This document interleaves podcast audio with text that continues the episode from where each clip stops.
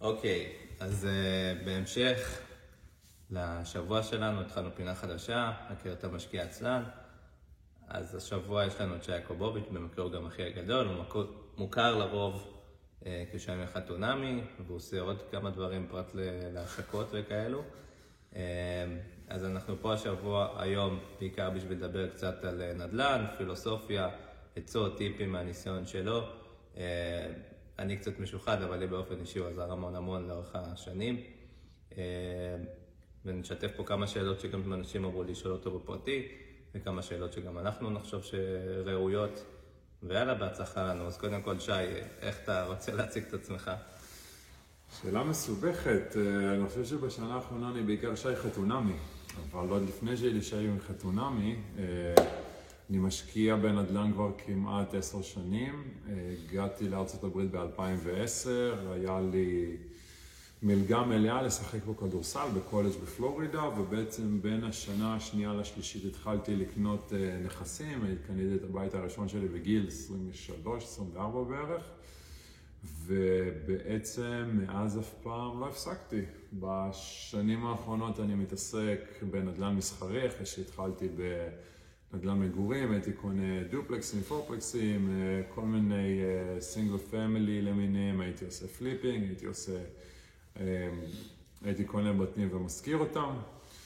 והיום מרכז העשייה שלי זה בעיקר אינדסטריאל וריטל, זה קמעונאות, המרכזי קניות הגדולים והמחסני, כמו שיש של אמזון, וזה מה שאני עושה מאה אחוז מהזמן שלי. אתה רוצה... אתה יודע, לאחרונה אני רואה הרבה פרסומים על יזמים שעושים פה נדל"ן מסחרי בארצות הברית, אבל אתה רוצה להסביר א', מה זה נדל"ן מסחרי, וב', למה הוא קצת פחות פופולרי, פחות יותר שומעים כבר בהקשר הזה של מולטי פמילי, ופחות על ריטל, כן. ופחות אינדסטריאל, ופחות אה, משרדים קצת שומעים פה, פה ושם בפרסומים בארץ, אבל זה תחום שפחות שומעים עליו, וכאילו כן. למה, למה הוא כל כך מעניין, נכון. למה, למה זה לא...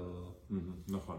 אז נתחיל מהגדרות. דבר ראשון, מה זה בכלל נדל"ן מגורים? אז לפחות בארצות הברית, נדל"ן של מגורים זה בין בית אחד לארבעה, לארבעה יחידות, שהן תחת קורת גג אחת, זה מה שנקרא מגורים, וחמש ומעלה זה בעצם כבר מולטי פמילי. מה זה נדל"ן מסחרי? זה תחום שהוא כל כך רחב, הוא מתחיל ממנולאות למחסנים, לסלף סטורג', למשרדים, למר, למרכזי קניות, ויש עוד באמת כל כך הרבה תתי, תתי קטגוריות שאנחנו אפילו לא ניכנס אליהן כרגע. הסיבה העיקרית שאני נכנסתי לנדל"ן מסחרי זה הגעתי למצב שלפני כמה שנים היו לי מספר דו ספרתי של, של בתים ודופלקסים וכל זה, והיה מאוד מאוד מאוד קשה לנהל את זה. ו... באיזשהו שלב, ברגע שאתה מגיע למספר כלשהו, זה כבר, זה כבר נהיה הרבה פחות הכנסה פסיבית, וזה נהיה משהו שהוא מאוד אקטיבי, כי גם אם יש עכשיו חברת ניהול, גם אותם צריך לנהל. אז בעצם הגעתי למצב שאני את רוב הזמן שלי, במקום לחפש עסקאות חדשות, אני פשוט מנסה לנהל את המנהלים. ובנדל"ן מסחרי זה הרבה יותר פשוט. דבר ראשון, יש חוזים הרבה יותר גדולים. ניתן דוגמה, לפני שבועיים פחות או יותר, אנחנו חתמנו על...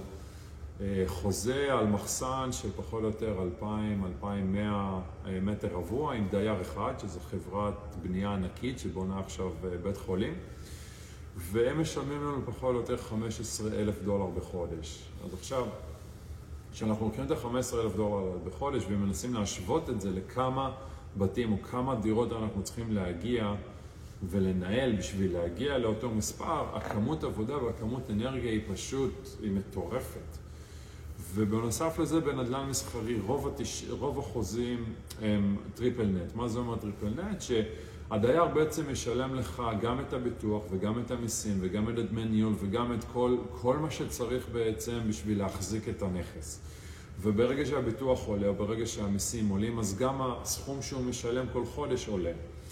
ובנוסף לזה, עוד משהו שיש בנדל"ן מסחרי שהוא ממש ממש טוב, שאני באופן אישי מת עליו, זה שאני בתור בעל הבית, בתור בעל המבנה, אחראי רק על המעטפת. מה זה המעטפת? אני אחראי על הגג, ואני אחראי על הקירות החיצוניים, וכל מה שקורה בתוך המבנה, זה על באחריות של הסוחר. מה זה אומר? אם עכשיו נתחיל מה, כנראה הדבר הכי שכיח שיש במגורים, יש לנו עכשיו תקלה באינסטלציה, השירותים, כן, הצנרת הפסיקה לעבוד, מה שזה לא יהיה.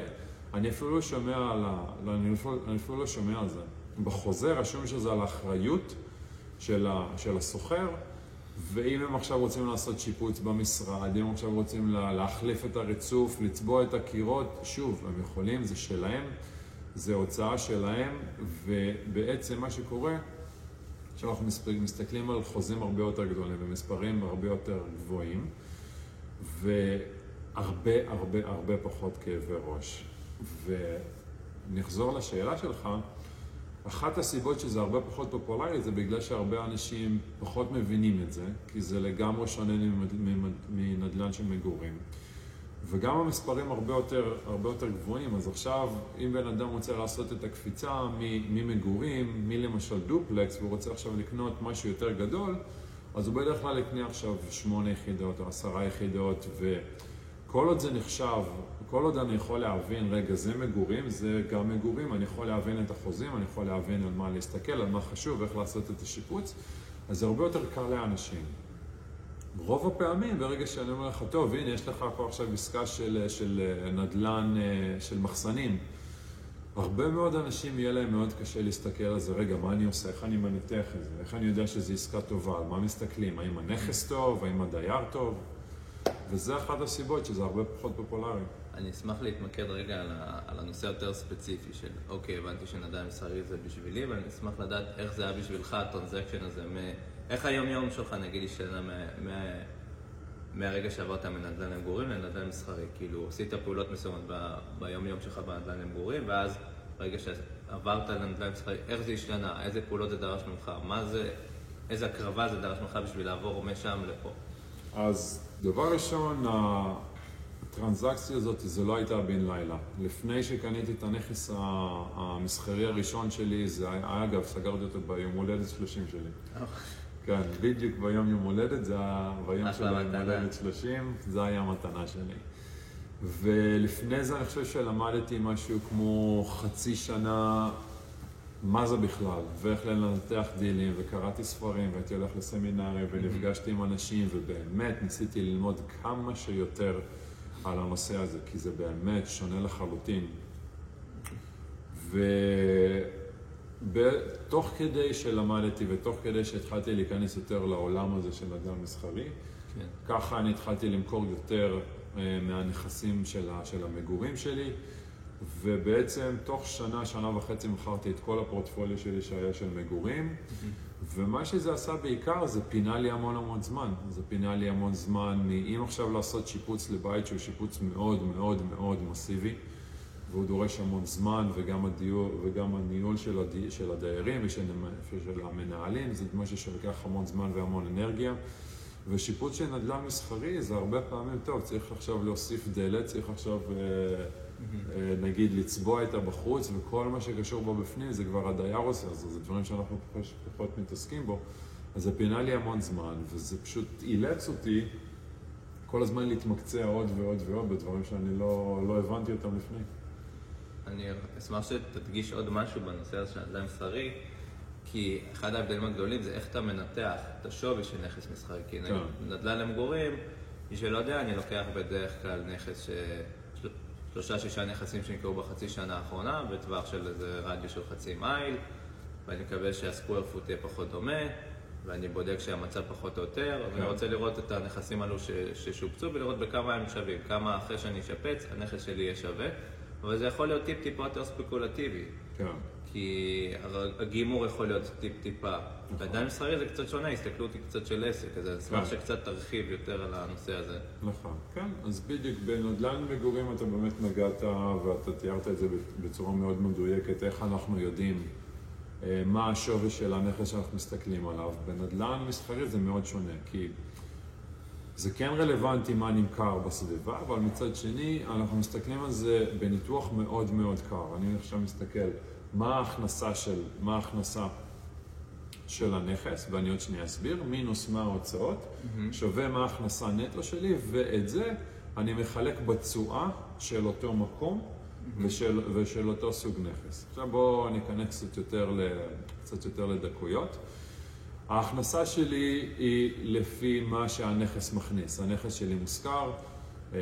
בואו ניקח עכשיו דוגמה שיש לי עכשיו ארבעה דיירים, שכל דייר משלם ל-חמישים אלף דולר בשנה, אז ההכנסה שלי ברוטו היא מאתיים אלף דולר.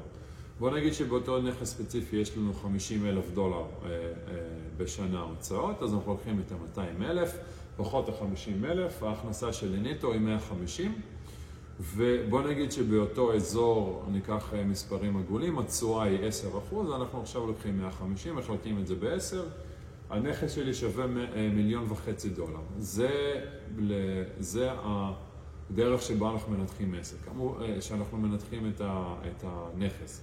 כמובן שיש הרבה מאוד דברים שמשתנים, הסוג של הנכס והשוק, למשל השוק של מנהטן יש שונה לחלוטין מהשוק של מיסיסיפי וגם תשואה בהתאם. מה המצב שלו, אם הוא נבנה בשנת אלפיים ועשר או אם הוא נבנה ב-אלף תשע מאות חמישים, זה גם דברים שמשתנים. איזה סוג של, איזה סוג של דיירים יש לי שם, יש לי, אם יש לי עכשיו את סטארבקס בתור דייר, לעומת אם יש לי עכשיו את, לא יודע, פיצוחי סמי ובניו, מן הסתם שזה גם משפיע על, על השווי של, של הנכס. נכון, אז, אז העליית ערך גם של נכס יותר תלויה ביזם. כי הוא לא עכשיו בונה רק על עליית ערך טבעית. כן. הוא בונה יותר על זה שאם הוא הגדיל את ההכנסה, אז אתה לא חייב עכשיו שיפוץ יותר מדי מטורף, אלא אתה צריך איכשהו להתאים את הנכס למחיר שוק שלו. נכון. ואז אתה מעלה את הסחירויות, מעלה את התפוסה, ואז הנכס עולה בערכו. אתה יכול להסביר על זה קצת יותר מפורט? אז עכשיו אנחנו שואלים את עצמנו איך אנחנו עושים כסף בנדל"ן מסחרי. אז אנחנו יכולים לעשות את זה בשני דברים, בש... בכמה, בכמה אה, דרכים. אני, אני אתמקד בש... בשניים שלוש דרכים העיקריות שאפשר לעשות את זה. דבר ראשון, הצורה הכי פשוטה זה להעלות את ההכנסות שלי. לצורך העניינים, יש לי עכשיו דייר שמשלם below market, שמשלם פחות ממחיר השוק, אז אני יכול להביא אותו למחיר שוק. למשל, ניקח את ארבעה דיירים שכל אחד מהם משלם חמישים אלף דולר, אבל המרקט הוא בעצם ב-שבעים אלף דולר. אז כבר זה שאני מעלה להם את הסחירות למרקט, אז כבר אני יצרתי עליית ערך. דבר שני, עם, ה... עם ההוצאות שלי הם חמישים אלף דולר, אבל אני יודע שאני יכול לייעל אותם. למשל, זו דוגמה שעכשיו, אנחנו... שעכשיו יש איזשהו דיל שאנחנו עובדים עליו, שיש לנו אותו תחת חוזה, אנחנו יודעים שהבעלים לקח איזושהי חברת לנדסקייפינג, איך אומרים לנדסקייפינג בעברית? אלה שגוזמים את ה... תגינות. כן, תגינות, שנתן את זה לאיזה חבר שלו. כן. שהוא משלם חמש מאות דולר בחודש, שזה מחיר אסטרונומי. ואנחנו יודעים שאנחנו יכולים לקחת את זה מ-חמש מאות ולשלם סך הכל מאה חמישים מאתיים דולר. אז כבר פה אנחנו קיצצנו בהוצאות, תוסיפו לזה לייעל את המנג'מנט, במקום לשלם עכשיו שישה אחוז שהוא משלם, אנחנו יכולים להביא חברה שתעשה את זה ב-ארבעה אחוז, כל הדברים כאלה. עוד דרך שאנחנו יכולים לעשות, אם יש לי עכשיו לוקיישן שהוא ממש ממש טוב, אבל יש לי שם דייר שהוא תקוע שם למשל עשרים שלושים שנה, והוא איזושהי חברה מקומית שלא עושה יותר מדי, למשל חנות בגדים, אבל אני יודע שבמקום, שבמקום אותו דייר, הלוקיישן ממש טוב, אני יכול להביא למשל את סטארבקס. אז ברגע, ש, ברגע שאני חותם חוזה עם סטארבקס, אז הקרדיט שלהם הוא, הוא כל כך גבוה, ככה שהוא יהיה מאוד מאוד אטרקטיבי להרבה יותר אנשים, מאשר אם יש לי עכשיו איזשהו דייר שהוא חברה מקומית שאף אחד לא באמת מכיר, והקרדיט שלהם, אם יש בכלל קרדיט, אז הוא מאוד, אתה יודע, נתון לפרשנות. מה אורך החוזים בדרך כלל עם דייר כזה? בנדל"ן מסחרי אנחנו מסתכלים על חוזים שהם בדרך כלל מינימום שלוש עד חמש שנים, מינימום. אנחנו באופן אישי לא נעשה אף חוזה שהוא מינימום שלוש עד ארבע שנים. ומה שנחמד בנדל"ן מסחרי זה שתוך כדי שבחוזה יש לנו שהסחירות עולה בכל שנה בשלושה אחוזים, שלוש אחוזים. כן. הבנתי. השאלה שלי עכשיו, איזה מגמות אתה רואה בנדל"ן מסחרי? כי אנחנו בדרך כלל רואים, האי-קומרס משתלט על העולם, והמון חנויות נסגרות, ואתה פתאום רואה המון המון רשתות, בטח גדולות פה בארצות הברית נסגרות. כן. זה לא מפחיד להיכנס לתחום הזה, שנגיד מרכזים מסחריים, כאילו מה עם השוק של המחסנים, מה קורה איתו, יש ביקוש, אין ביקוש, איך, מה, מה המצב כרגע היום, כי סבבה, אני יכול לקנות עכשיו מרכזים מסחריים, מי הדיירים שלי, מי, מי יבוא לשם? זו שאלה מצוינת, וכן, כמו בכל השקעה, גם בנדלן מסחרי יש לנו סיכונים ויש דברים שיכולים ללכת לא כמו שחשבנו ולא כמו שציפינו, וזה קורה כל הזמן. אני חושב שהטעות הכי נפוצה שאנשים עושים זה over leverage, שהם בעצם לוקחים יותר מדי מהבנק, וככה אנחנו ראינו חברות נופלות כמו דומינו במשבר שהיה ב-אלפיים ושמונה. הדבר הכי חשוב זה לדעת בדיוק למה אנחנו נכנסים, וברגע שאנחנו קונים ריטייל, שזה כימונאות, אז הדבר הכי חשוב זה להבין זה שריטייל השתנה מאוד. בשנים האחרונות יש לנו את האמזון אפקט, שחנויות בעצם נכנסות יותר לתחום האונליין, והכל נהיה הרבה יותר, הרבה יותר פשוט להזמין באינטרנט מאשר ללכת לחנות פיזית. וכל העניין של הריטייל, שניקח אותו כרגע לדוגמה, אז הוא בעצם נהיה הרבה יותר service oriented. מה שירותים, למשל, אני לא יכול לקבל, אני לא יכול עכשיו ללכת לספר ולקבל את זה באמזון, אני לא יכול עכשיו... או לעשות לאגג'ל ב... נכון, לאגג'ל, מסאז', כל הדברים האלה, באמת, שזה באיזשהו מקום... בשפה המקצועית קוראים לזה אמזון פרוף. זה דברים שאני חייב ללכת למקום פיזי. חדר כושר, כן. נכון, חדר כושר, בריכה, כל הדברים האלה. אז הדברים האלה הם בעצם... מה שאנחנו מסתכלים, שאנחנו צריכים להבין שיש, שיש שינוי. ולגבי מחסנים, בשנים האחרונות יש תנופה מטורפת, בגלל האמזון אפקט ובגלל השנים שטראמפ היה בשלטון, אז הוא בעצם, או זה בעצם החזיר המון המון בעלי עסקים ובעלי, ובתי חרושת, והמון מפעלים, הוא החזיר אותם לארצות הברית, מה שגרם לביקוש מטורף בכל המחסנים. אבל שוב, שאנחנו... מסתכלים על עסקה ומסתכלים על דין, אנחנו צריכים תמיד תמיד לשים קצת כסף בצד ולהבין שלכל שבת יש גם מוצאי שבת ולהבין שבכל עסקה יש סיכון. שאלה אחרונה, בוא, בגלל שאנחנו עוד שנייה צריכים לסיים, מה, מה לדעתך יכול לקלקל יזם צעיר עכשיו את הסיכון שלו להצליח? מה... הדבר הכי חשוב שאני יכול, לה... שאני יכול להגיד ואני יכול באמת לייעץ לכל אחד שחושב על זה, זה ללמוד, ללמוד וללמוד. לא לחשוב שאם אני עכשיו עשיתי כמה עסקאות בנדל"ן מגורים והלך לי מצוין, אז אני עכשיו יכול להיכנס לדבר הזה, ממש לא. זה משהו שצריך ללמוד אותו ממש ממש ממש טוב. כשאני אומר ללמוד, זה לאו דווקא לקרוא ספרים וללכת לכנסים ולראות וידאוים, זה גם. אם יש את האפשרות, אז עכשיו לחבור למישהו שעושה את זה כבר, מישהו שכבר מבין בזה, שעשה את זה כמה פעמים, ובוא נראה, ולראות איך אני עכשיו יכול ל- ל- ל- לתת לו ערך, לעזור לו. אם אני עכשיו, כי, אם אני עכשיו יכול לתת מהכסף שלי ולתת, ולעשות עסקה בתור משקיע שקט ולראות איך הדברים מתנהלים מאחורי הקלעים, זה דרך אחת. אם אין לי כסף אבל יש לי זמן, אני יכול עכשיו להציע לאיזשהו יזם, בו אני עכשיו יכול לעשות הרבה דברים שלוקחים הרבה זמן, בתמורה לזה אני רק רוצה ללמוד, כל מיני דברים כאלה. ואז כן, כמו כל דבר בחיים, זה ללמוד כמה שיותר ו... לשים את האגו בצד, אף פעם לא לחשוב שאני יודע מספיק, או שאני עשיתי אחת, שתיים, שלוש, ארבע, אז, אז אני לא יכול להיכשל. זה... לשים את האגו בצד, לבוא תמיד בגישה שתמיד יש מה ללמוד, וברגע שמחליטים ללכת על זה, ללכת על זה עד הסוף. מדהים. ומה אתה נגיד היית עושה, כאשר נגיד יש לך משימה שאתה יודע שאתה צריך לעשות אותה, אבל אין לך כוח, יש לך איזה טיפ אחרון? זה דווקא ברגע שאנחנו מרגישים, וזה קורה כל הזמן, לי באופן אישי זה קורה המון המון המון, עם חדר כושר בעיקר.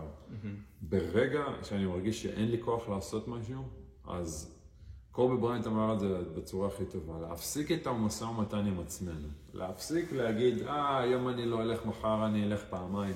לא, לא, לא. ברגע שאני מרגיש שאני לא רוצה לעשות משהו, דווקא אז אני צריך לעשות אותו. מדהים. אוקיי, טוב, תודה לך על הפניני חוכמה. שמח להיות פה. תודה חברים.